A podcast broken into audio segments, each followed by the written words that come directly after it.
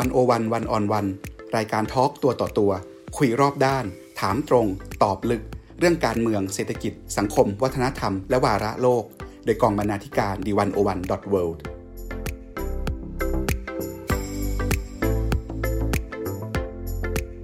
สวัสดีครับ รายการวันโอวันวันออนวันวันนี้ จะชวนมองวิกฤตโควิด -19 ผ่านแว่นตาเศรษฐศาสตร์พฤติกรรมกันครับ ท่ามกลางวิกฤต พฤติกรรม ความรู้และทัศนคติของคนไทยเป็นยังไง คนไทยตอบรับกับมาตรการของรัฐขนาดไหน และเราใช้ความรู้เรื่องเศรษฐศาสตร์พฤติกรรม มาช่วยออกแบบนโยบายสาธารณะ เพื่อรับมือโควิด -19 ยังไงได้บ้างนะครับ วันนี้แขกรับเชิญของเราผู้ช่วยศาสตราจารย์ ดรธานีชัยวัฒน์ผู้อำนวยการศูนย์เศรษฐศาสตร์พฤติกรรมและการทดลอง คณะเศรษฐศาสตร์จุฬาลงกรณ์มหาวิทยาลัย พร้อมผลงานวิจัยล่าสุด Behavioral Insights ของครัวเรือนไทย ภายใต้สถานการณ์โควิด -19 วันนี้ผมปกป้องจันวิทย์ดำเนินรายการครับ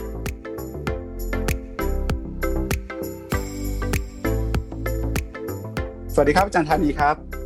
สวัสดีครับอาจารย์ปกป้องครับ สวัสดีครับอาจารย์ท่านครับผู้ชมครับ อาจารย์ครับเราใช้เศรษฐศาสตร์พฤติกรรมมาตอบโจทย์สังคมไทยในยุคโควิดยังไงได้บ้างครับก็จริง ๆ ถ้าถ้าเริ่มต้นขออธิบายเศรษฐศาสตร์พฤติกรรมคร่าวๆก่อนว่า ที่จริงเวลาเราพูดถึงเศรษฐศาสตร์พฤติกรรมมันคือการเอา องค์ความรู้ทางจิตวิทยาครับ มาช่วยในการอธิบาย หรือว่ามาช่วยในการวิเคราะห์ทางเศรษฐศาสตร์ หลักๆ นักเศรษฐศาสตร์จะใช้ 3 เรื่องหนึ่งคือ risk preference ก็คือว่าคนกล้าเสี่ยงแค่ไหนภายใต้สถานการณ์ไหน แล้วผลตอบแทนคุ้มหรือเปล่า เช่นเรื่องซื้อลอตเตอรี่เรื่องการลงทุนสองก็คือเรื่อง time preference คนอดทนได้แค่ไหน ผลตอบแทนของการอดทนคุ้มค่าไหม เช่นเราอาจจะนึกถึง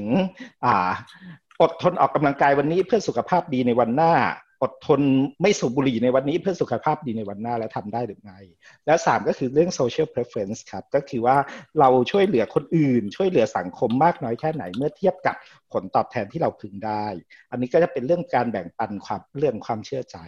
ทีนี้ถ้าสมมติมองโควิด -19 ในมุมเศรษฐศาสตร์พฤติกรรม เราจะเห็นทั้ง 3 เรื่องครับ เวลาเราพูดถึงเรื่อง risk preference มันคือเรื่องไวรัส เรื่องความเสี่ยงต่อสุขภาพ เวลาเราพูดถึงเรื่อง time preference เนี่ยมันคือการอดทนรอการมีงานทำอดทนรอไปใช้ชีวิตตามปกติ และสุดท้ายคือเรื่อง social preference เนี่ยครับมันก็จะกลายมาเป็นเรื่องว่าตัวเราทำแค่ไหน คิดว่าคนอื่นทำแค่ไหน แล้วก็เราจะปฏิบัติกับคนอื่นยังไง เพราะฉะนั้นโจทย์ทางเศรษฐศาสตร์พฤติกรรมในในมุมของโควิด ในเบื้องต้นเนี่ยมันก็คือการหาสมดุลระหว่าง risk time แล้วก็ social preference สามเรื่องนี้ครับ ครับอาจารย์กับทีมงานเนี่ยเพิ่งทำวิจัยชิ้นใหม่ เกี่ยวกับพฤติกรรมของคนไทยและครัวเรือนไทย ภายใต้วิกฤตโควิดออกมาสดๆร้อนๆเลยนะครับ อาจารย์ศึกษาครัวเรือนไทย 4 กลุ่ม คือกลุ่มคนเมือง กลุ่มคนจนเมือง กลุ่มคนชนบท และกลุ่มชายแดนใต้ อาจารย์เล่าให้ฟังหน่อยครับว่าเจอข้อค้นพบอะไรที่น่าสนใจบ้าง คนไทยเนี่ยจัดการกับเรื่องความเสี่ยง แล้วก็มีความอดทน แล้วก็มีความนึกถึงสังคมยังไง ต้องขอเล่าแบบนี้ก่อนครับ ก็คือจริง ๆ ตอนแรกที่เราสนใจเรื่องเรื่องโควิด เพราะว่าโจทย์ในเรื่องโควิด ของสังคมไทยเนี่ย มันซับซ้อนกว่าโจทย์เรื่องเศรษฐศาสตร์พฤติกรรมนิดหน่อย เพราะว่าเวลาถ้าเรามองเรื่องไวรัสนะครับ ไวรัสมันเกิดขึ้นโดยธรรมชาติ แต่ว่าการจัดการไวรัสเนี่ยมันเป็นเรื่องของกลไกทางสถาบันของสังคม ซึ่งมันต่างกัน เพราะว่าเวลาเวลาเราพูดถึงการระบาดของไวรัสเนี่ยมันเป็นเรื่องบุคคลกับบุคคล แต่ว่าเวลาเราพูดถึงการป้องกันความสามารถในการป้องกันการหยุดยั้ง หรือว่าการลดการระบาดของไวรัสเนี่ยมันเป็นมันไม่ใช่แค่เรื่องบุคคล มันเป็นเรื่องของกลไกรัฐกลไกสังคม ความร่วมมือของชุมชน เป็นหลายเรื่องรวมกัน ทีนี้พอเราเห็นภาพแบบนี้เราก็เริ่มคิดว่า เอ๊ะในภาพของกระบวนการจัดการโควิด -19 ที่เวลามาตรการสาธารณสุข ซึ่งเขาไม่ได้ผิดนะครับ เขาก็มองการระบาดเป็นหลัก มันเป็นเรื่องระหว่างบุคคลกับ กับบุคคล แต่ภายใต้สังคมไทยที่มันมีโครงสร้างสถาบันครอบอยู่เนี่ย อันนี้เราจัดการยังไง ทีนี้พอเราพอเราเริ่มคิดเรื่องประเด็นนี้ เราก็เริ่มคิดเรื่องกลไกสถาบันที่มันครอบเรื่องพฤติกรรมอยู่ เพราะว่าเวลาเราพูดถึงกลไกสถาบันถ้าให้เข้าใจง่าย ๆ ที่สุดเนี่ย สถาบันมันก็คือกลไกการสะสมทุนของสังคม ซึ่งในความหมายก็คือว่าถ้าเราพูดถึงลิสต์ก่อนก็คืออคนที่มีทุนความรู้เยอะๆ ก็สามารถปรับตัวได้ อยู่กับบ้านได้ work from home ได้ไม่ต้องเผชิญความเสี่ยง แต่คนที่มีความรู้น้อยเนี่ย แม้เขาจะกลัวเท่ากัน เขาต้องออกไปเผชิญความเสี่ยง เพราะฉะนั้นกลไกสถาบันอันแรกเนี่ย list preference เนี่ยมันกระทบมาจากตัวสถาบันทางสังคม พออันที่สองเราพูดถึง time preference เนี่ยเรานึกถึงกรณีของการมีเงินออม คนที่มีเงินออมน้อยเนี่ยอาจจะไม่ใช่เพราะว่าเขาไม่ขยัน อาจจะไม่ใช่เพราะว่าเขาไม่พยายามไม่มีวินัยในการออม แต่ว่าเขาถูกกดค่าจ้างมาทั้งชีวิต เพราะนั้นเมื่อถึงวันหนึ่งที่ไวรัสมันระบาดแม้จะเป็นเรื่องตามธรรมชาติเนี่ยแต่การที่เขาไม่มีเงินออม เพราะว่าเขาถูกกดค่าจ้างมาทั้งชีวิตเนี่ยเขาอดทนไม่ได้ เขารอไม่ได้ เพราะว่ามันมีความจำเป็นทางเศรษฐกิจ แล้วก็สุดท้ายเวลาเราพูดถึง social preference เนี่ยครับมันมันกำลังพูดถึงว่าในสังคม เช่นสังคมชนบทที่คนพึ่งพากัน มีการแบ่งปันกันก็อาจจะอยู่ได้ง่ายกว่าคนในเมืองโดยเฉพาะถ้าเป็นคนจนเมืองที่พึ่งพาระบบตลาด แล้วความร่วมมือในสังคมมีไม่มาก เพราะฉะนั้นพอเราเอาโจทย์เรื่องเศรษฐศาสตร์พฤติกรรมตั้งเนี่ยมันสถานการณ์โควิดเนี่ยทำให้เห็นชัดๆว่า พฤติกรรมทั้งสามเรื่องที่เรามองเรื่อง list เรื่อง time แล้วก็เรื่อง social preference เนี่ยถูกกำหนดจากโครงสร้างสถาบันในสังคมไทย และอาจารย์ครับครับเชิญอาจารย์ก่อนครับ และและที่มันน่าสนใจมากก็คือ พอพอเรามองเห็นกลไกทางสถาบันปุ๊บเราเห็นความเหลื่อมล้ำจากความแตกต่างของสถาบันมหาศาล มันก็เลยทำให้คนในสังคมเนี่ยมีหลายแบบที่มี list มี time แล้วก็มี social preference ที่ต่างกัน เพราะฉะนั้นคีย์สำคัญก็คือว่าเรากำลังพูดถึงไวรัสที่มันเป็นเรื่องธรรมชาติ แต่ว่าการจัดการไวรัสในสังคมไทยเนี่ยมันเป็นเรื่องของสถาบันภายใต้ความเหลื่อมล้ำมหาศาล และเนี่ยคือโจทย์ใหญ่ของสังคมไทย ครับแล้วเราแล้วถ้าเราจะออกแบบนโยบายสาธารณะเพื่อมาจัดการกับโจทย์ยากที่ว่าเนี่ยเราก็ต้องเข้าใจทั้งพฤติกรรมของคน แล้วเราก็ต้องเข้าใจเรื่องสถาบันด้วย แล้วก็ต้องเข้าใจด้วยว่าคนกับสถาบันเนี่ยมัน มันมีปฏิสัมพันธ์มันทำงานระหว่างกันยังไงใช่ไหมครับ ใช่ครับอย่างที่อาจารย์ปกป้องพูดถูกเพราะเพราะฉะนั้นตอนแรกเราตั้งเรื่องเศรษฐศาสตร์ พฤติกรรมเป็นตัวตั้ง แต่พอมามาศึกษาสังคมไทยเราพบความน่าสนใจเยอะกว่านั้น อย่างที่บอกว่าเป็นเรื่องกลไกสถาบันแล้วพอเราจะไปออกแบบนโยบาย เราพบว่ามันไม่ใช่แค่การสร้างสมดุลระหว่าง list time และ social preference แต่มันเป็นมันเป็นเรื่องของการ ออกแบบสมดุล list time และ preference ภายใต้โครงสร้างสถาบันของประชากรแต่ละกลุ่ม ที่ไม่เหมือนกัน ไม่เท่าเทียมกัน และแถมในเมืองไทยยังมีความซ้อนเข้าไปอีกเรื่องหนึ่งก็คือ เรามีเรื่อง culture คือมีเรื่องครอบครัว มีเรื่องชุมชน ไม่ไม่ว่ามันจะดีหรือไม่ดีเนี่ยนโยบายอาจจะต้องคิดถึงเรื่องนี้ซ้อนเข้าไปอีกเรื่องหนึ่งด้วยครับครับอาจารย์ให้กรอบคิดที่เป็นกรอบใหญ่แล้วทีนี้กรอบคิดที่ว่าเนี่ยพอจับมามอง สังคมไทย อาจารย์เห็นอะไรจากมันบ้างครับ ผลวิจัยออกมาเป็นยังไงภายใต้กรอบคิดแบบนี้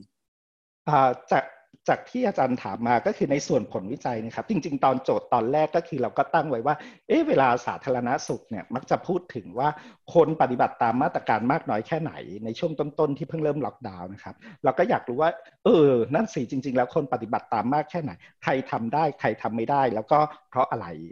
เราก็เลยเอาเอาวิธีคิดอันนั้นมาตั้งเป็นกรอบสามกรอบ กรอบที่หนึ่งคือกรอบที่เกี่ยวกับตัวเขาเอง เราใช้เรื่อง CAP KAP ครับ knowledge attitude แล้วก็ practice ดูว่าคนทุกกลุ่มรู้หรือไม่รู้มี attitude แบบไหน แล้วก็ปฏิบัติตามหรือเปล่า ราะว่าถ้าในเชิงเศรษฐศาสตร์พฤติกรรมเนี่ยเขาต้องรู้ก่อน ถ้าเขาไม่รู้เนี่ยโอกาสที่เขาจะมีทัศนคติเพื่อปฏิบัติตามค่อนข้างยาก และถ้าเขารู้และมีทัศนคติที่ดี เขาทำได้หรือไม่ได้ อันนี้จะอยู่ที่ข้อจำกัด อันนี้เป็นกรอบแรกที่เราเอามาดู กรอบที่ 2 ก็คือเราดูเรื่องสถาบันครอบครัวอย่างที่บอกก็คือว่า culture ของไทยเป็นเรื่องใหญ่ เพราะฉะนั้นเราใช้กรอบเรื่อง life journey ก็คือในในชีวิตคนคนหนึ่งตอนตื่นมาตั้งแต่เช้าจนเย็นเนี่ยเขามีกิจกรรมอะไรบ้าง และกิจกรรมอะไรที่มีความเสี่ยง เขาปฏิบัติได้ดีแค่ไหน และกรอบสุดท้ายคือกรอบเรื่องพื้นที่สาธารณะตอนที่เขาออกไปนอกบ้าน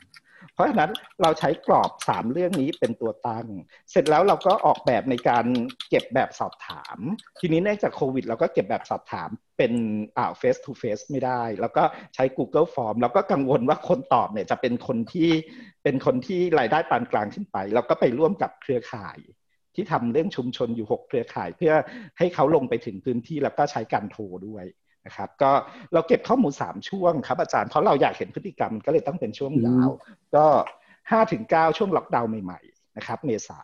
18ถึง19 ก็คือผ่านไปประมาณสัก 2 สัปดาห์ เป็นคนกลุ่มเดิม แต่จำนวนไม่เท่าเดิมนะครับ เพราะว่าบางคนก็ไม่ได้ตอบ แล้วก็ 22ถึง24 เมษาก็คือช่วงใกล้ๆเริ่มมีข่าวเรื่องการปลดล็อกอะเราก็เก็บข้อมูลมาแบบนี้เพื่อจะเห็นพฤติกรรมทั้งหมด แล้วเราก็แบ่งเป็น 4 กลุ่มอย่างที่อาจารย์บอกนะครับ ก็ใช้ 3 เกณฑ์เกณฑ์เรื่องที่อยู่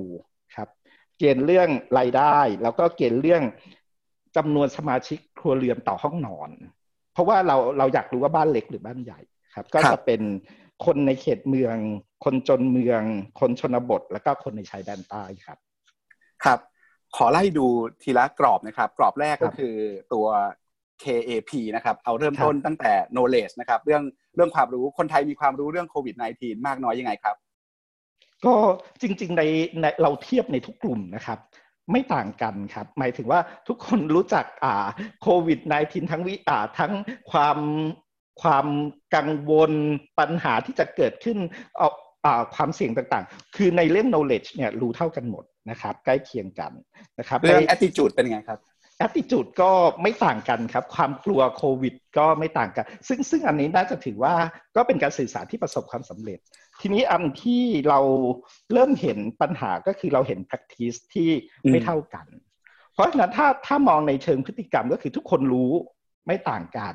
attitude ก็คือมีความกังวล มีความกลัวความเสี่ยงไม่ต่างกัน แต่ปฏิบัติได้ดีไม่เท่ากัน แปลว่าต้องมีข้อจำกัดทางกายภาพบางอย่าง ครับสี่กลุ่มของอาจารย์เนี่ย มีพฤติกรรม และเขาปฏิบัติแตกต่างกันยังไงครับในสี่กลุ่มเนี่ยครับ เราพบว่ากลุ่มที่มีมีมีความหลวมหลวมที่สุดในการมีทางเลือกที่จะปฏิบัติตามสิ่งต่างๆทางเลือกต่างๆ ได้ง่ายที่สุดเนี่ยคือคนในเขตเมืองแล้วเราดูหลักๆคืออย่างนี้ครับ คนคนในเขตเมืองเนี่ยมีจำนวนสมาชิกในครัวเรือนต่ำ มีจำนวนสมาชิกในครัวเรือนต่อห้องนอน น้อยกว่าหนึ่งเกือบเกือบหนึ่งแปลว่าหนึ่งคนอะมีหนึ่งห้องนอนหรือบางคนมีหลายห้องนอน เช่นบางคนมีบ้านมีคอนโดเพราะฉะนั้นสิ่งเหล่านี้ทำให้ social distance เขาทำได้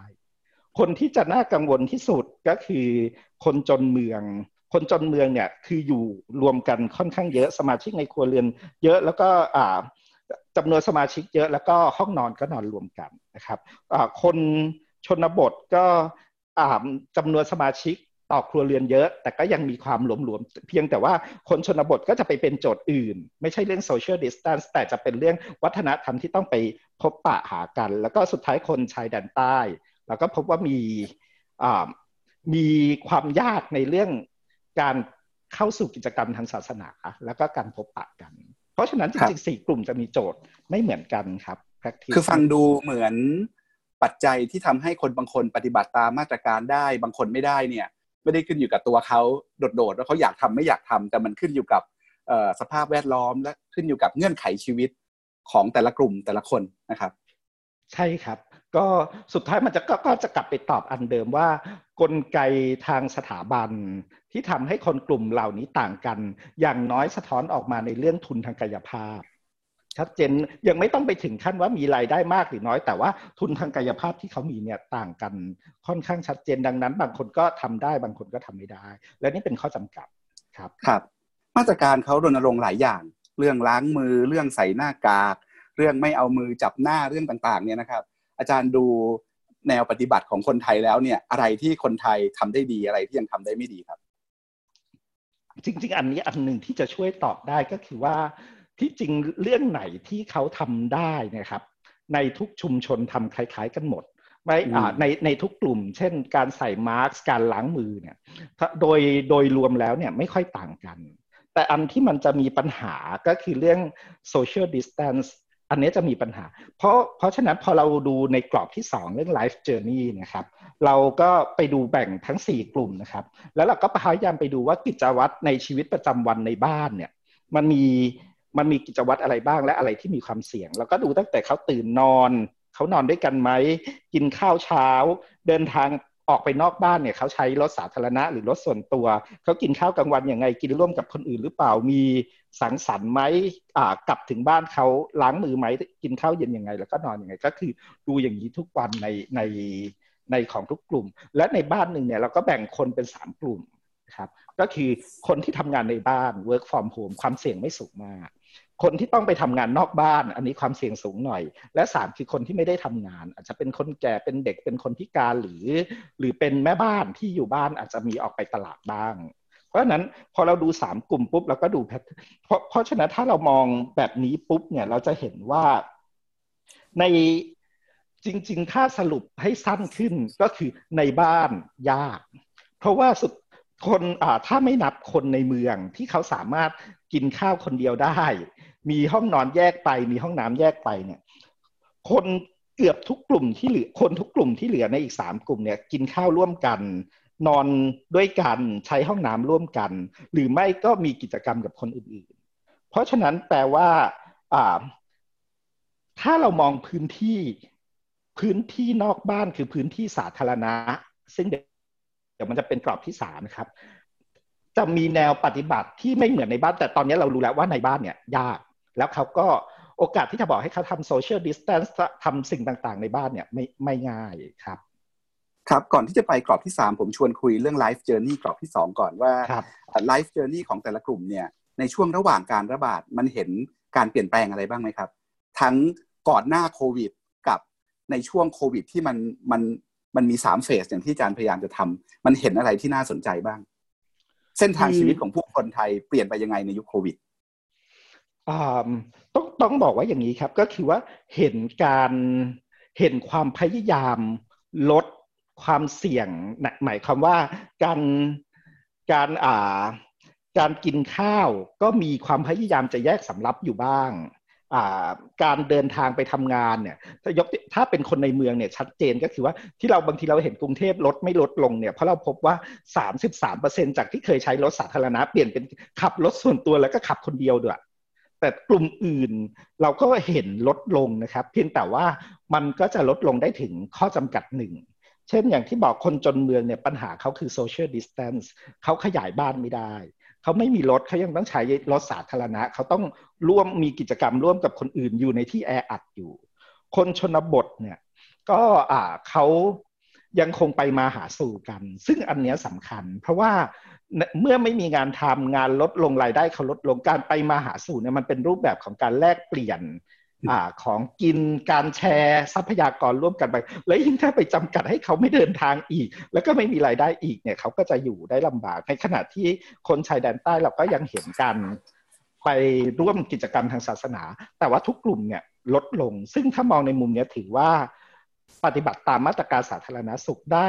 เท่าที่เขาจะทำได้ เราสันนิษฐานว่าอย่างนั้นนะครับครับ ครับ มาถึงเรื่องพื้นที่สาธารณะ เห็นอะไรที่น่าสนใจบ้างครับอาจารย์ พื้นที่สาธารณะก็เราแยกทั้งสี่กลุ่มนะครับ แล้วเราก็ถามเขาจริง ๆ เราถามเขาว่าล่าสุดไปที่ไหนมา แล้วก็ข้างในหลังจากนั้นเราก็จะมีการถามเมื่อล่าสุดไปที่ไหนมาเนี่ย เราจะเห็นคนที่กระจายไปตามที่ต่างๆ ก็จะถามว่าได้ทำ social distance หรือเปล่า หรือถูกบังคับทำไหมมีเจลแอลกอฮอล์หรือเปล่า แล้วก็ใส่หน้ากากอนามัยไหม ก็พบว่าทุกกลุ่มแล้วก็เกือบทุกสถานที่ทำได้ดีนะครับ แล้วคนก็ค่อนข้างพร้อมใจจะช่วยช่วยกัน เพราะฉะนั้นถ้ามองในมุมเนี้ย อาจจะไม่เกี่ยวกับเรื่องโควิดซะทีเดียวแต่เรา มันมันกำลังแปลว่า regulation ของรัฐหรืออำนาจของรัฐเหนือพื้นที่สาธารณะมันเข้มแข็งมาก แต่ว่าอำนาจของรัฐเนี่ยมันมันอาจจะเข้าไปไม่ถึงในพื้นที่ส่วนตัวหรือพื้นที่ในบ้าน เพราะฉะนั้นมันก็กลับมาโจทย์เป็นโจทย์ของสังคมไทยว่ามันต้องสมดุลให้ดีระหว่าง พื้นที่สาธารณะที่รัฐมีอำนาจคุมกับพื้นที่ส่วนตัวที่ ที่อ่ารัฐยังไม่อาจมีอำนาจเหนือพื้นที่นั้นได้ครับ ทีนี้ทีนี้นิดอ่าต่อนิดนึงก็คือหลังจากนั้นเราเก็บข้อมูลสองสัปดาห์ผ่านไปนะครับ ก็ความความตั้งใจหรือการปฏิบัติในในเรื่องต่างๆ ไม่ว่าจะเป็นเรื่องของการล้างมือการเข้าสู่ที่แออัดการออกจากบ้านน้อยลงเนี่ย ลดลงเยอะมาก ลดลงประมาณ30%ซึ่ ซึ่งอันนี้มันก็สะท้อนว่ามันอาจจะคือพอสักสองอาทิตย์ความอดทนเริ่มน้อย ส่วนใหญ่ก็อาจจะเป็นเรื่องปัญหาเศรษฐกิจ แต่อันหนึ่งที่ดีขึ้นแม้จะไม่มากแต่เดินค่อนข้างดีอยู่แล้วก็คือ การปฏิบัติตัวตามพื้นที่สาธารณะ ซึ่งอันนี้มันก็น่าจะกลับมาให้เห็นว่า เอ๊ะแปลว่า ถ้านโยบายรัฐจะมองเนี่ย พื้นที่สาธารณะกับพื้นที่ในบ้าน แนวนโยบายมันน่าจะแยกกันอยู่ เพราะว่าการปฏิบัติมันไม่ได้ไปด้วยกันครับครับแล้วถ้ากลับไปตอบโจทย์แรกสุดที่อาจารย์ตั้งไว้ว่าเราสนใจศึกษาเรื่อง risk preference time preference แล้วก็ social preference คำตอบตรงนี้มันย้อนกลับไปตอบไปสามโจทย์ตั้งต้นไว้ยังไงครับย้อนกลับไปแบบนี้ครับก็คือว่าณตอนนี้ก่อนที่จะรอไปถึงข้อเสนอแนะในเชิงนโยบายนะครับเราจะเห็นว่าใน ในส่วน list preference เนี่ย เราจะเห็นว่าไม่ว่าคนรวยคนจนหรือคนกลุ่มไหนๆเขา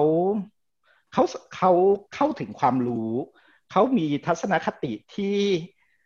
ที่พึงระวังความเสี่ยง แล้วก็ปฏิบัติตัวตามมาตรการหลักเท่าที่เขาจะทำได้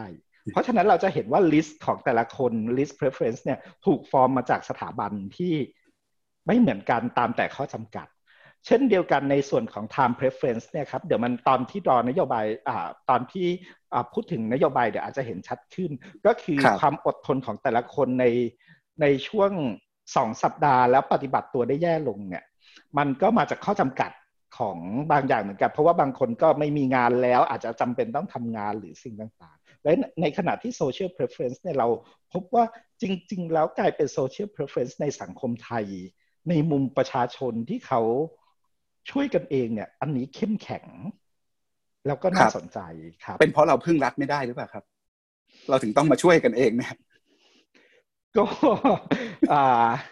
ที่จริงที่จริงถ้ามองในเชิงของการพึ่งถ้าถ้ามองเป็นลำดับระยะเวลานะครับ ต้องเรียกว่าช่วง ถ้าถ้ามองในมุมเศรษฐศาสตร์พฤติกรรมเราจะมองผ่าน trust ช่วงแรกเนี่ยคน trust government สูงมาก อาจจะส่วนหนึ่งเป็นเพราะ เรื่องสาธารณสุข เป็นเพราะหมออาจจะมีส่วนก็คือ trust สูงแต่พอพอเริ่มนานขึ้นมันเริ่มมีนโยบายอื่น ๆ ของรัฐเข้ามาเกี่ยวเนี่ยอันนี้มันเริ่มมีความ trust น้อยลง เพราะคนอาจจะไม่ไม่ค่อยเชื่อในประสิทธิภาพของรัฐหรือต่างๆ ก็ก็เริ่มลดลง แต่แต่ความน่าสนใจคืออความความสัมพันธ์ระหว่างคนด้วยกันเอง ใน ลำดับชั้นใกล้เคียงกัน แข็งแกร่งมากครับ ครับ ผมฟังอาจารย์ดูเนี่ยมีอยู่สองเรื่องใหญ่ ๆ ที่ผมคิดต่อนะครับ เรื่องแรกเลยก็คือความเหลื่อมล้ำนี่สำคัญมาก เรื่องความเหลื่อมล้ำเนี่ยส่งผลกระทบอย่างสำคัญเลยต่อพฤติกรรมของผู้คน และต่อผลลัพธ์ในบ้านปลายของแต่ละคนนะครับ กับอีกเรื่องหนึ่งก็คือฟังดูเหมือนกับว่าเวลาเราพูดถึงโหนดในการจัดการปัญหาเนี่ยมันไม่ใช่แค่เป็นเรื่องคนคนเดียวแล้วมันดูว่าโหนดครอบครัวเนี่ย สำคัญมากเลยในในสังคมไทยนะครับ เพราะนั้นเอ้เวลาเราคิดเรื่องนโยบายเรื่องการออกแบบนโยบายเนี่ยนึกถึงแต่หน้าทำไงให้คนทำอย่างนั้นอย่างนี้อย่างเดียวไม่พอ มันต้องคิดถึงว่าต้องคิดถึงโหนดระดับครอบครัว ระดับครัวเรือนเลย เป็นอย่างนั้นไหมครับอาจารย์ เป็นอย่างนั้นครับ อาจารย์ปกป้องสรุปแทนผมไปเรียบร้อย ก็คืออ่าที่ที่อาจารย์สรุปมาใช่ครับ ทีนี้ถ้าสมมติเรามองเอาเอากรอบจากที่พูดไว้เมื่อกี้แล้วก็ลองมองไปเพื่อไปหาข้อข้อสรุปบางอย่างกับสังคมไทยเนี่ยครับขอพามองสี่เรื่องหนึ่งก็คือเรื่องความเสี่ยง risk preference เรื่องเรื่องเวลานะครับ time preference เรื่อง social preference แล้วก็เรื่อง culture เรื่องเรื่องแรกถ้าเรามองในเรื่องความเสี่ยงนะครับ เราเราพบว่าอ่า คนเกือบทั้งหมดเนี่ยมีความรู้เกี่ยวกับโควิด ไม่ค่อยต่างกัน แล้ววิธีเวลาที่เราวัดความรู้ของเขาเนี่ย เราให้เขาตอบว่าในวันที่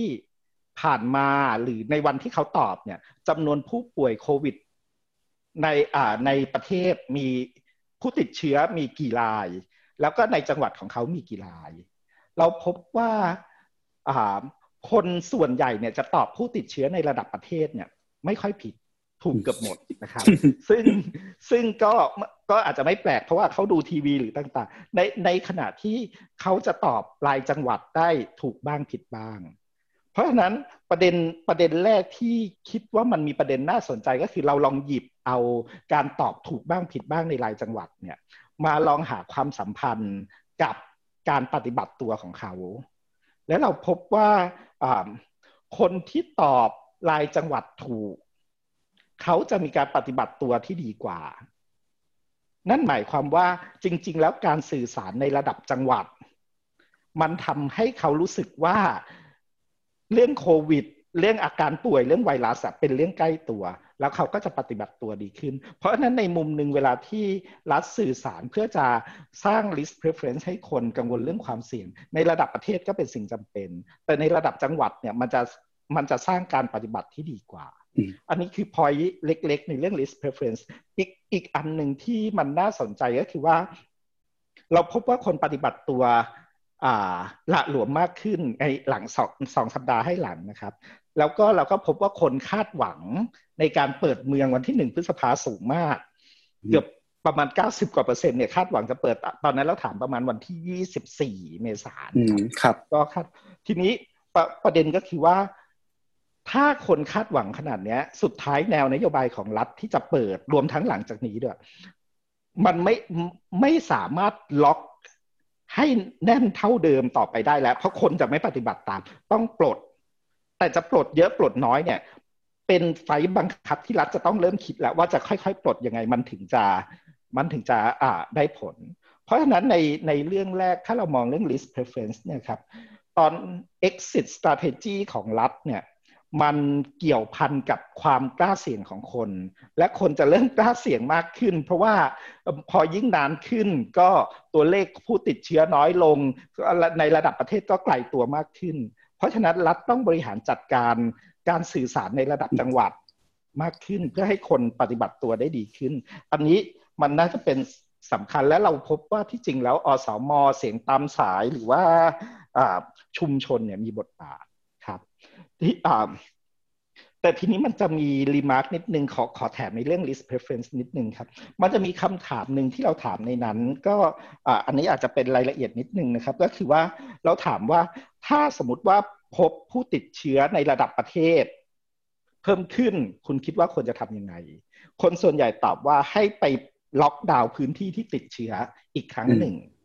แต่ถ้าเราพออีกคำถามแล้วถามว่าถ้าพบผู้ติดเชื้อเพิ่มขึ้นในพื้นที่ของคุณ คุณจะทำยังไง ยอมปิดเลยครับทั้งหมดตอบว่าไม่ให้ล็อกดาวน์แต่ให้สาธารณสุขมาจัดการ ครับ คนคนนั้น อาจารย์นึกออกปะครับ อันนี้มันจะเป็นปัญหาอย่างหนึ่งเพราะว่าในความเป็นจริงถ้าเจอคนไหนที่เป็นผู้ติดเชื้อในพื้นที่เขาจะไม่กล้าแสดงตัวว่าเขาเป็นผู้ติดเชื้อ เพราะว่าถ้าถ้าไม่ถูกคนไล่ออกจากพื้นที่ก็อาจจะมีอ่ามีมีความถูกรังเกียจขึ้น ซึ่ง อันนี้มันก็จะนำมาสู่ประเด็นเรื่องเวลาที่เราสื่อสารแล้วเราทำให้คนเห็นความเสี่ยงจากไวรัส เยอะเกินไปเนี่ย อีกด้านหนึ่งเนี่ยมันกำลังจะทำให้ผู้ติดเชื้อกำลังถูกสติ๊กมาบางอย่าง เพื่ออยู่ในสังคมได้ยากแล้วมันมันจะเป็นระยะยาว ซึ่งพอยแรกที่อยากจะสื่อสารก็คือว่าการสื่อสารของภาครัฐ สำคัญสำคัญทั้งในแง่ของการ form expectation ให้คนปฏิบัติตามมาตรการ แล้วก็สำคัญเรื่องการไม่ไปทำให้เกิดตาบาปกับคนที่ติดเชื้อครับครับท่านผู้ฟังครับเรากำลังคุยเรื่องการออกแบบนโยบายสาธารณะด้วยเศรษฐศาสตร์พฤติกรรมอยู่นะครับ ตอนนี้อาจารย์ธานีเล่าให้ฟังว่าในมุมเรื่องความเสี่ยงเนี่ยควรจะต้องมองยังไง ทีนี้มามุมที่สองมุมเรื่องเวลาเรื่องความสามารถในการอดทน เรื่องนัยยะ ต่อการออกแบบนโยบายสาธารณะเป็นยังไงครับอาจารย์ในในในมุมที่สองมันเป็นคำถามที่ต่อจากอันแรกนะครับ จริงๆผ่านไปในรอบที่สามที่เราทำการสำรวจนะครับ เราถามว่าคุณพร้อมจะยอมรับความเสี่ยงได้แค่ไหน ถ้าถ้าจะทำให้อ่าที่คุณจะต้องออกไปทำงานนอกบ้าน แล้วก็จะมีทางเลือกว่าอ่าไม่ต้องการเสี่ยงเลยหนึ่งเปอร์เซ็นห้าเปอร์เซ็นสิบเปอร์เซ็นไปเรื่อยๆจนถึงห้าสิบเปอร์เซ็นแล้วก็ยอมเสี่ยงแน่นอน แล้วเราก็แท็บคำตอบอะเราดูคำตอบของเขาเทียบกับรายได้นะครับ เราก็พบว่ายิ่ง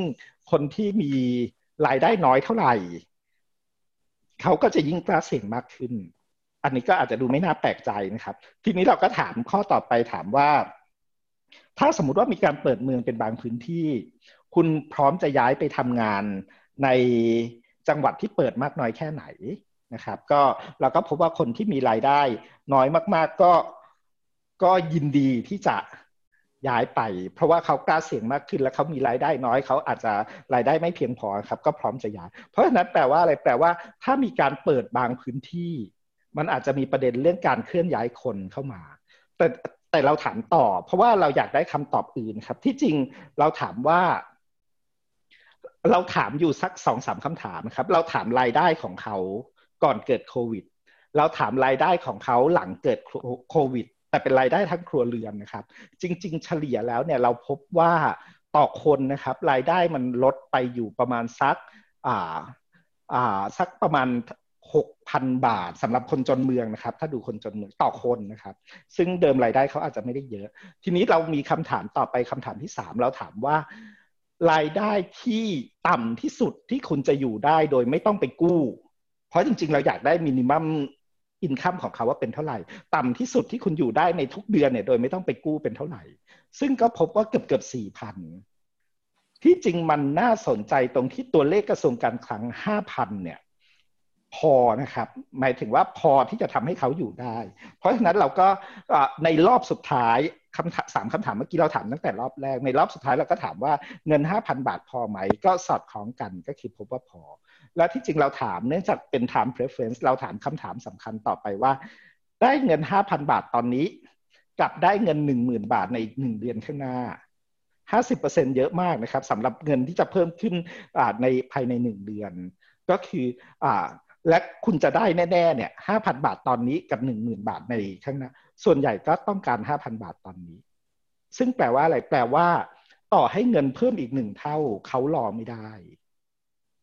ซึ่งอันนี้มันก็ไปเกี่ยวกับเรื่องการไม่มีเงินออมการไม่มีรายได้ต่างๆ แปลว่าในตรงนี้แปลว่าสองอย่างครับ มาตรการห้าพันบาทของรัฐเนี่ยจริง ๆ พอและได้ผล ทั้งที่ตัวเลขที่เขาตอบตอนนั้นเนี่ยยังไม่มีห้าพันบาท แต่เพียงแต่ว่าต้องเร็ว แล้วก็อาจจะต้องความทั่วถึงอาจจะจำเป็นครับแต่ต้องอาจจะต้องนานด้วยไหมครับ อาจจะไม่ใช่แค่สามเดือน มันจะเพียงพอไหมหรือมันก็ขึ้นอยู่กับสถานการณ์โรคระบาดในอนาคตด้วยว่าสถานการณ์จะเป็นยังไง สุดท้ายมันน่าจะต้องไปขึ้นอยู่กับว่าณตอนนั้นเขาสามารถหารายได้มากน้อยแค่ไหนครับ แต่ว่าถ้ารายได้ครับคือตัวเลขเนี่ยมันเป็นตัวเลขที่สัมพันธ์กันโดยไม่ได้ตั้งใจอย่างที่บอกว่ารายได้เขาลดลงเฉลี่ยตกประมาณ 6,000 บาทต่อคน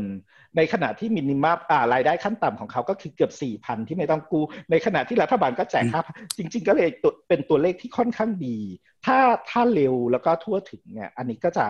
จะจะช่วยได้เพราะฉะนั้นแปลว่าอะไรแปลว่า time preference ของคนตอนเนี้ยอดทนไม่ได้อาจจะด้วยไม่มีเงินออมด้วยไม่มีรายได้ อดทนไม่ได้แต่ว่าเราเห็นความสัมพันธ์ระหว่างมาตรการทางการคลังกับความสำเร็จของมาตรการสาธารณสุข มาเรื่องสุดท้ายนะครับ เรื่อง social preference แล้วก็ให้อาจารย์แถมมาดูแล้ว เราเห็นแล้วเราเข้าใจมันทั้ง 3 preference แล้วเรื่อง risk เรื่อง time เรื่อง social แล้วในมุมภาพรวมของการทำนโยบายสาธารณะเนี่ยมีโจทย์อะไรที่เราต้องคิดต้องออกแบบกัน ในในเรื่อง social preference เนี่ยคือคือจริงๆ มันเป็นคำถามที่ถามเกี่ยวกับมาตรการ แต่กลับไปเหมือนเดิมก็คือว่ามิติของมาตรการเนี่ยจะมีเรื่องของถ้าสมมติจะล็อกดาวน์อีกครั้ง จะดูประเด็นเรื่องอะไรบ้าง เช่น สถานการณ์โรคระบาดในพื้นที่ ความจำเป็นของอความจำเป็นหรือการปฏิบัติตามมาตรการของภาคธุรกิจ ความพร้อมทางการแพทย์และสาธารณสุขกับความร่วมมือของประชาชน เกือบทั้งหมดบอกว่า เกณฑ์การปิดเมืองอีกครั้งที่ยอมได้เนี่ยคือความพร้อมของภาคประชาชน ความร่วมมือของภาคประชาชน หมายความว่าคนทุกคนยินดีที่จะบอกว่าถ้าคนไม่ทำตามปิดเถอะ นั่นอีกด้านหนึ่งแปลว่าอะไรครับแปลว่าเขาพร้อมจะช่วยกันกำกับดูแล และเขาพร้อมเขาค่อนข้างเชื่อในคนของเขาว่าเขาจะปฏิบัติตาม เพราะฉะนั้นจริง ๆ ถ้าเรามองมุมเนี้ยมันเป็นโอกาสที่ดีของรัฐในการสร้างคลาส ให้กับประชาชนทุกกลุ่มแล้วมันไม่ใช่แค่ระยะสั้นมันเป็นระยะยาว เพราะฉะนั้นถ้ามองแบบนี้ก็คือว่ามิตินี้คือรัฐต้อง trust ต้องต้องไว้ใจประชาชนแล้วก็เชื่อว่าประชาชนเนี่ยสามารถดูแลกันเองได้ ซึ่งมันจะหลีดไปอีกอันหนึ่งที่อาจารย์ได้สรุปไว้ก็คือเรื่องโหนดในการดูแลตัวเอง ก็คือว่า เนื่องจากเขามีข้อจำกัดในบ้านอยู่ เขาอาอาจจะบ้านเล็กไม่สามารถแยกห้องนอนได้ เพราะฉะนั้นสิ่งที่เราควรทำเนี่ยก็คือว่าในพื้นที่สาธารณะกำกับ แต่ระหว่างที่คนที่ออกมาทำงานนอกบ้านกลับเข้าในบ้านเนี่ยช่วงรอยต่อระหว่างบ้านกับพื้นที่สาธารณะ น่าจะมีข้อแนะนำว่าเขาควรจะดูแลตัวเองยังไง เช่นเขาควรจะล้างมืออาบน้ำเปลี่ยนชุดก่อนเข้าบ้านหรือแล้วในบ้านให้เขาดูแลกันเอง ที่จริงเราถามด้วยว่า ใครในบ้านที่น่าจะมีบทบาทที่สุดในการดูแล เรื่องการติดเชื้อไวรัสแล้วได้ผลที่สุด ซึ่งส่วนใหญ่ก็คือตอบว่าแม่ และที่จริงถ้ารัฐมองเห็นครอบครัวและเห็นแม่เป็นอินฟลูเอนเซอร์เนี่ย จริง ๆ ในบ้านเนี่ย แม่ดูแลบ้านดีกว่ารัฐที่จริงอันดับสองรองจากแม่ก็คือเด็กรุ่นใหม่ ซึ่งเขาดูแลกันเองได้ เพราะฉะนั้นผมคิดว่านี่มันก็จะเป็นโจทย์ที่น่าสนใจว่าในโอกาสนี้รัฐจะ build trust ของภาคประชาชนยังไง และการจะ build trust ของภาคประชาชนได้เนี่ยมันต้องมันรัฐต้องไว้ใจประชาชนให้เขาดูแลตัวเองได้อย่างน้อยในพื้นที่ของเขาเขาทำได้ครับ ครับเศรษฐศาสตร์พฤติกรรมเนี่ยเราพยายามเข้าใจพฤติกรรมของคน เพื่อปรับเปลี่ยนพฤติกรรมเขาผ่านนโยบายหรือผ่านมาตรการใช่ไหมครับ ในโจทย์แบบนี้เนี่ยผมชวนคุยเรื่องพฤติกรรมใกล้ตัวก่อน อย่างเช่นเออเราทำยังไงให้คนใส่หน้ากากกันมากขึ้นทำยังไงให้คนอยู่บ้านมากขึ้นทำยังไงให้คนรักษาระยะห่าง เศรษฐศาสตร์พฤติกรรมมีคำตอบตรงนี้ยังไง ไม่ได้ว่าไม่สนใจปัจจัยเชิงสถาบันนะครับ สมมติเรายกปัจจัยเชิงสถาบันไว้ก่อนนะครับ เราเราเราเข้าใจแหละว่าพฤติกรรมของคนเนี่ยมันเชื่อมโยงกับเงื่อนไขในชีวิตเขา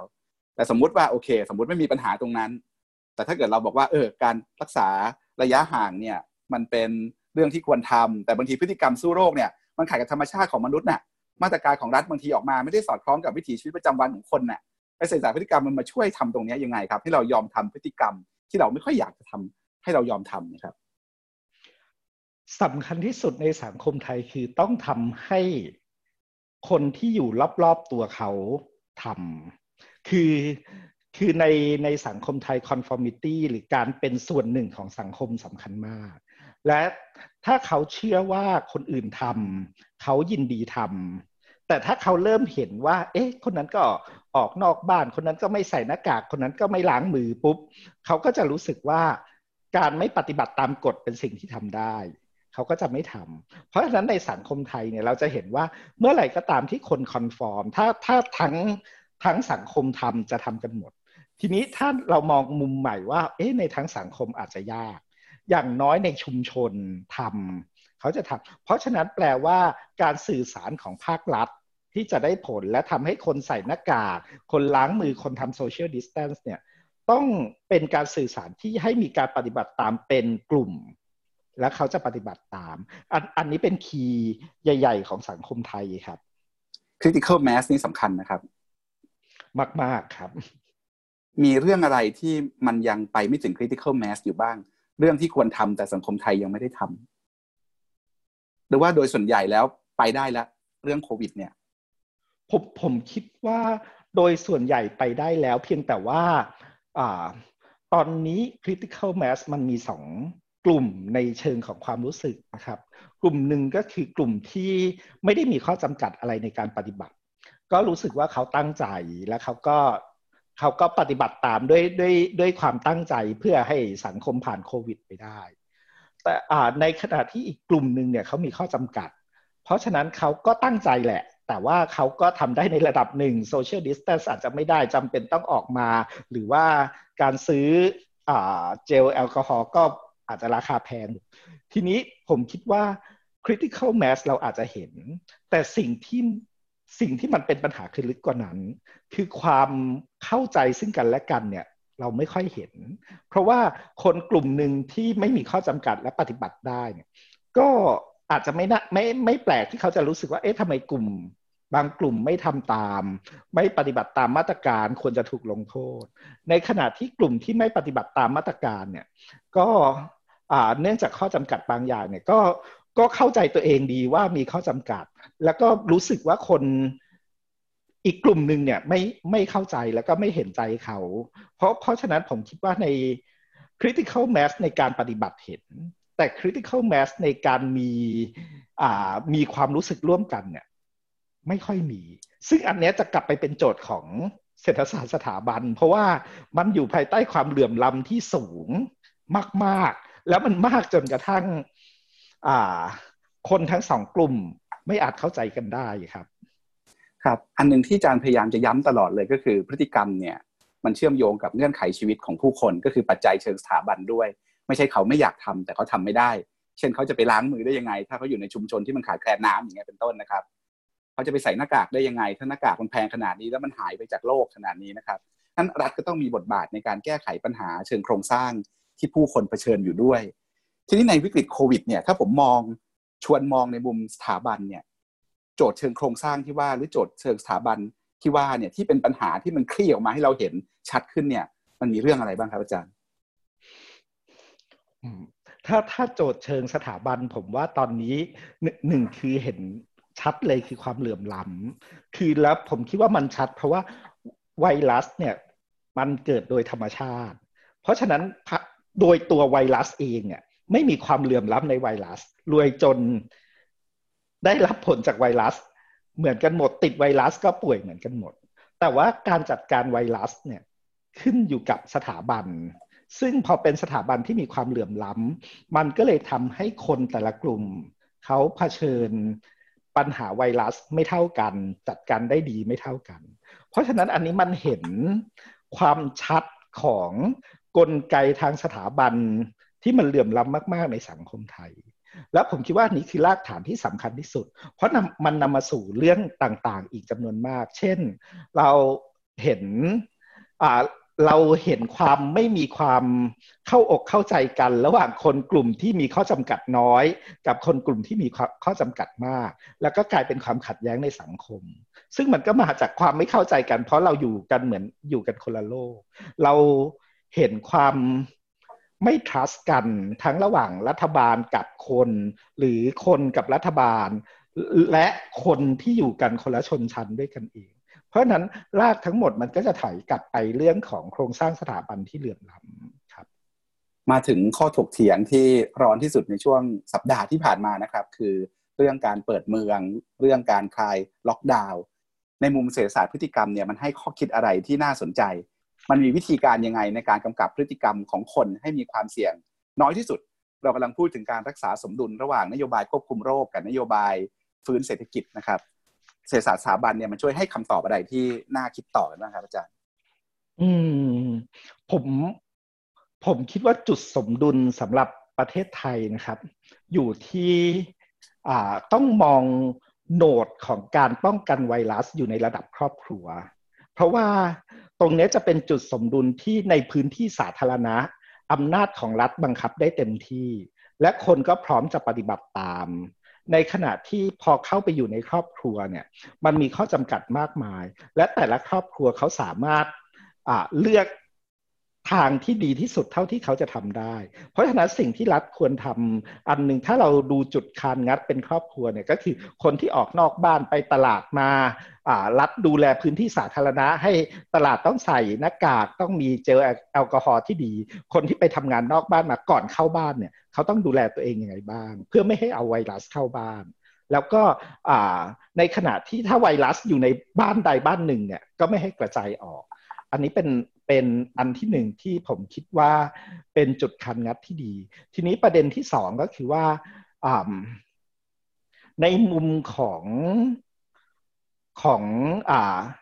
การทำงานของรัฐ ชุมชนกับชุมชนหรือว่าพื้นที่ที่เขาอยู่ค่อนข้างสำคัญ อันนี้เราน่าจะ มีบางส่วนที่ให้ชุมชนดูแลกันเอง จัดการกันเอง แล้วก็เข้าไปทำหน้าที่คอยตรวจหาคอยควบคุมกันเองก็จะช่วยครับ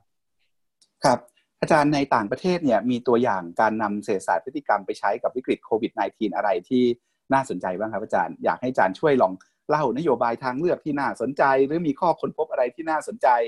เพราะหลายประเทศเนี่ยเอาอย่างเช่นอังกฤษเนี่ยเขาก็มี behavioral insights team ใช่ไหมครับ ที่มาทำเรื่องเศรษฐศาสตร์พฤติกรรมเลย แล้วก็เอาเศรษฐศาสตร์พฤติกรรมไปใช้กำหนดนโยบายเขาอ่าขอขอกลับไปตอบอาจารย์ปกป้องเข้ามากินนิดนึงครับ ก็คืออันที่สามก็คือว่ามันเป็นเรื่องของการสื่อสารภาครัฐ ที่ผมคิดว่าไวรัสก็เป็นสิ่งอันตราย แต่ว่าสื่อสารให้ไวรัสไม่อันตรายเกินไป เพราะไม่งั้นคนติดไวรัสมันจะกลายเป็นปีศาจ แล้วมันก็จะไม่มีความเข้าอกเข้าใจกัน ซึ่งซึ่งผมคิดว่าการสื่อสารให้สังคมเข้าใจกัน โดยเฉพาะไม่ใช่แค่เข้าใจคนไม่ติดไวรัสกับคนติดไวรัส แต่ว่าเข้าใจกันระหว่างคนที่อยู่ระดับบนกับระดับล่าง ก็ก็น่าจะเป็นโอกาสที่ดีที่จะทำได้นะครับ ทีนี้ถ้ามองในตัวอย่างของต่างประเทศนะครับผมตอนนี้เนื่องจากว่า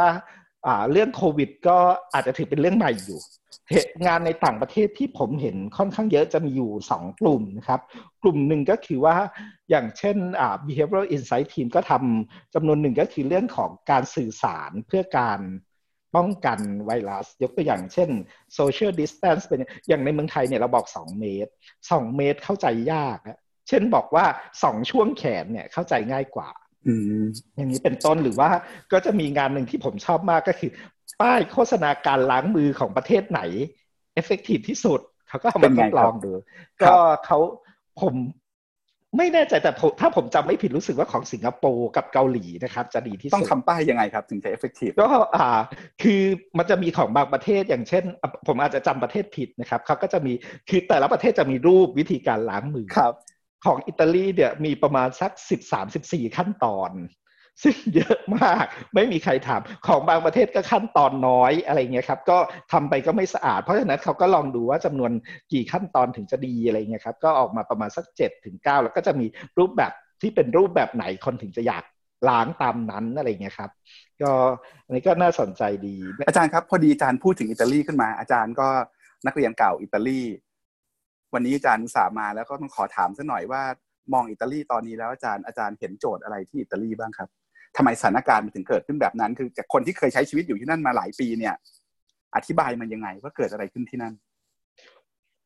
ผมผมคิดว่าเป็นเพราะคืออิตาลีเป็นประเทศหนึ่งที่คล้าย ๆ ไทยก็คือว่าวัฒนธรรมแข็งแกร่งมากครับ แล้วก็ความ ความไว้ใจในรัฐบาลต่ำมากๆอ่าและต่ำแบบที่อ่ารัฐประกาศก็ก็ก็ไม่เชื่ออย่างนี้นะครับ แล้วก็ยังคงใช้ชีวิตเหมือนเดิม ผมคิดว่าอันนี้น่าจะเป็นเหตุเหตุของการระบาดค่อนข้างเยอะ แต่ว่าถ้าในเชิงโครงสร้างเนี่ยมันจะมีประเด็นเรื่องของการที่อ่าคนอิตาลียังอยู่กันเป็นครอบครัว แล้วก็คนหนุ่มซึ่งออกไปทำงานนอกบ้านกลับมา อ่าอยู่บ้านก็ยังอยู่กับพ่อและแม่ที่อายุมากแล้ว ผมคิดว่านี้ก็มีส่วนครับ มันก็เลยทำให้อ่าอิตาลีซึ่งช้าในการล็อกดาวน์เนี่ยมันก็แพร่ระบาดไปค่อนข้างเยอะครับ ฟังดูมีความคล้ายไทยหลายอย่างในเชิงว่าทำในเชิงสถาบันทำไมผลลัพธ์มันออกมาต่างกันครับผมคิดว่าอย่างนี้ครับในสองเรื่องใหญ่ ๆ ก็คือ ผมคิดว่าคนไทยก็ไม่ไม่ได้ trust รัฐบาลมากนัก แต่เผอิญ trust หมอกับกระทรวงสาธารณสุข ซึ่งถือว่าช่วงแรกเนี่ยไม่รู้ว่าตั้งใจหรือไม่ตั้งใจ แต่ว่าพอดีกลุ่มแรก ๆ ที่ออกมาเสนอ แล้วก็แนะนำมาตรการเนี่ยคือ เพราะในสังคมไทยเนี่ย หมอสั่งอะไรเนี่ย ทุกคนทำหมดนะที่นู่นน่าจะหรอครับก็ ไม่เป็นครับเถียงด้วย ถ้าอาจารย์ปกป้องไปหาหมอแล้วหมอสั่งทำอะไรเนี่ย แล้วหมอจะเป็นคนที่สามารถด่าเราได้แล้วเราก็ไม่รู้จะเถียงยังไง เพราะฉะนั้นในในสังคมไทยเนี่ยจุดเริ่มต้นคือคือคือมาตรการสาธารณสุขเนี่ยออกมาจากฝั่งหมอเป็นส่วนใหญ่ มันก็ทำให้คนค่อนข้างปฏิบัติตามและสองคืออ่าอ่าสองคือที่ที่เราเห็นภาพก็คือว่า คนไทยคือคนอิตาลีเนี่ยจำนวนมากอยู่กับพ่อแม่ที่แก่แล้ว คนไทยเนี่ยมันเริ่มระบาดจากในกรุงเทพ ซึ่งสัดส่วนของคนวัยหนุ่มสาวที่อยู่กับพ่อแม่ที่แก่มาก ๆแล้วแล้วไม่ค่อยได้ดูแลตัวเองเนี่ยมันก็อาจจะยังไม่มาก เพราะฉะนั้นจุดตั้งต้นมันก็อาจจะต่างกันพอสมควรครับฟังฟังอดคิดไม่ได้คือไม่ได้บอกว่าอาจารย์อินพายแบบนั้นนะครับ แต่พอพอได้ยินมันก็มันก็นึกต่ออำนาจนิยมนี่มันทำให้เรารอดเหรอ แต่ถ้าเป็นอย่างนี้ย้อนกลับไป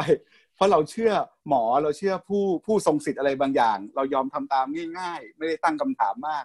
มันโยงแบบนั้นไหมแล้วไอ้ความอยู่รอดนี้ด้านหนึ่งกับความอยู่รอดระยะยาวที่อยากจะบอกว่าเราต้องการประชาธิปไตยมันจะผสมในความอยู่รอดระยะสั้นกับความอยู่รอดระยะยาวเข้าด้วยกันยังไง ผมผมคิดว่าอย่างนี้ครับ คืออ่า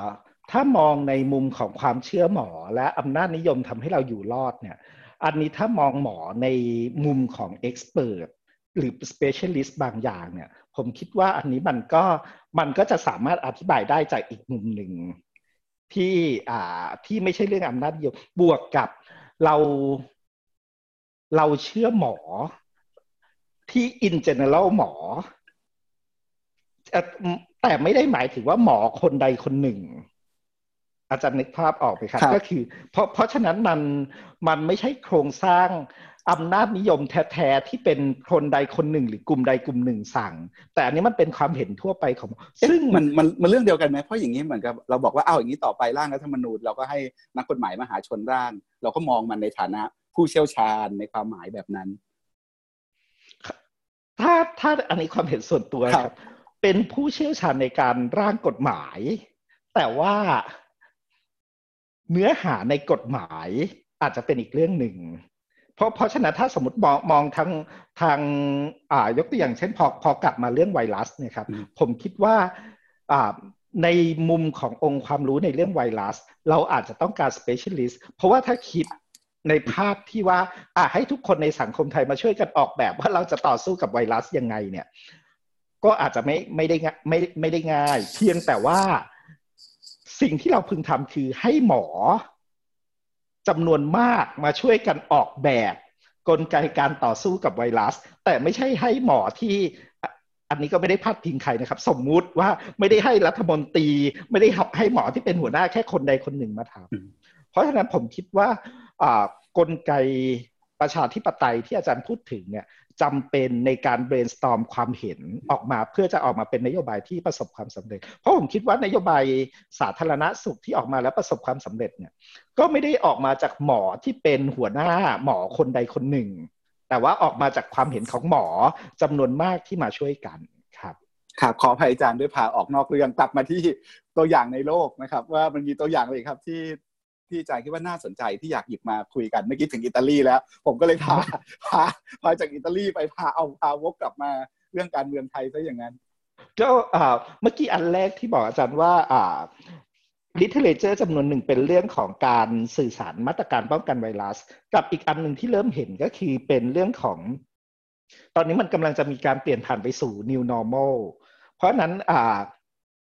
เศรษฐศาสตร์พฤติกรรมจำนวนหนึ่งก็เริ่มเริ่มเข้ามาสู่ว่ากระบวนการที่จะมีการ work from home การศึกษาออนไลน์มันมันจะต้องเริ่มต้นยังไง แต่งานกลุ่มนี้เริ่มเห็นแต่ยังไม่มากนะครับ แต่คิดว่าในอนาคตน่าจะมีเยอะขึ้น เพราะว่า new normal ในอนาคตเนี่ยมันต้องการทริกเกอร์บางอย่างในการเปลี่ยนพฤติกรรมของคนครับครับ วิกฤตรอบนี้เนี่ยมีโจทย์ให้นักเศรษฐศาสตร์พฤติกรรมต้องคิดใหม่หรือว่าคิดต่อยอดเรื่องอะไรบ้างครับอาจารย์ เยอะมากเลยครับ เพราะว่าถ้าเรากำลังจะเข้าสู่ new normal จริง ๆ มันเป็นเรื่องของการเปลี่ยนพฤติกรรมจำนวนมากในเกือบทุกมิติของคน เพราะฉะนั้นเราจะเปลี่ยนพฤติกรรมยังไงให้มันสมูทที่สุดที่มันไม่มีรอยต่อ และคนไม่รู้สึกเหนื่อย และคนเต็มใจทำเนี่ย เป็นโจทย์ใหญ่ของเศรษฐศาสตร์พฤติกรรมในอนาคต แต่แต่ถ้ากลับมาเมืองไทยนะครับ ก็ยังมีโจทย์ใหญ่กว่าที่คู่กันอย่างที่คุยให้อาจารย์ฟังก็คือว่านอกเหนือจากการเปลี่ยนพฤติกรรมเขาแล้วเนี่ยโครงสร้างสังคมที่จะเกิดขึ้นในอนาคต เพราะว่าพอเป็นเรื่อง new normal เรากำลังพูดถึงการศึกษาออนไลน์ work from home การทำ social distance เนี่ยยิ่งทำให้ข้อจำกัดทางสถาบัน มีบทบาทมากขึ้นกว่าเดิมอีกครับ เพราไม่ใช่ทุกคนที่ work from home เรียนออนไลน์มี social distance ได้ ถ้าเขาไม่ได้มีทุนไม่มี social cap อ่าไม่ไม่มีทุนทางกายภาพไม่มีสิ่งเหล่านี้มากพอครับ ครับก่อนจากกันให้อาจารย์ทิ้งท้ายไว้หน่อยว่าตัวอาจารย์เองเนี่ยเจอวิกฤตรอบดีแล้ว ในฐานะนักเศรษฐศาสตร์ทั้งนักเศรษฐศาสตร์การเมืองด้วยสถาบันด้วยเศรษฐศาสตร์พฤติกรรมด้วยในฐานะคนคนหนึ่งด้วยเนี่ย เห็นอะไรที่มันมันทำให้เราฉุกคิดเรื่องที่เราไม่เคยคิดมาก่อน หรือว่าได้บทเรียนอะไรสำคัญสำคัญจังๆเลยที่เรื่องเนี้ย เราโอ้โหมันสอนเรามาก ๆ เลยจากโควิด -19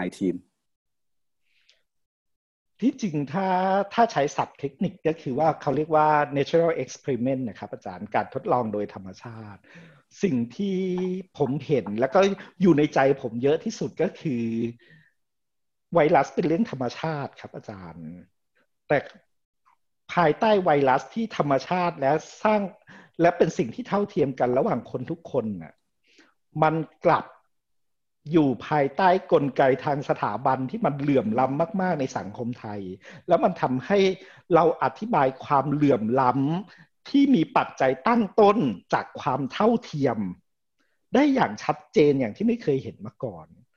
แล้วมันเห็นภาพความเหลื่อมล้ำที่ลึกไปกระทั่งถึงความรู้สึกของคน บางกลุ่มที่มีต่อคนบางกลุ่มอย่างอย่างไม่น่าเชื่อเขาเขาอาจจะไม่ได้ผิดนะครับ แต่ว่ามันเกิดจากความเหลื่อมล้ำที่มันทำให้เรามองไม่เห็น เราแทบไม่เคยเห็นกันเลยอะในสังคมนี้ ขอบคุณอาจารย์ธานีชัยวัฒน์มากนะครับท่านผู้ชมครับ กลับมาพบกับวันโอวันวันออนวันได้ใหม่ทุกวันจันทร์ถึงศุกร์นะครับ เวลาสองทุ่มตรง วันนี้อาจารย์ธานีกับผมลาไปก่อนครับ ยังมีโจทย์วิจัยสนุกสนุกให้อาจารย์ธานีคิดต่ออีกเยอะเลยนะครับ แล้ววันหน้าจะชวนอาจารย์ธานีกลับมา เล่าให้เราฟังไขปริศนาต่างๆ ที่วันนี้อาจารย์ทิ้งโจทย์ไว้เต็มเลย ให้กับพวกเราฟังกันอีกครั้งนะครับขอบพระคุณอาจารย์ธานีครับ และสวัสดีท่านผู้ชมทุกท่านครับ สวัสดีครับ สวัสดีครับ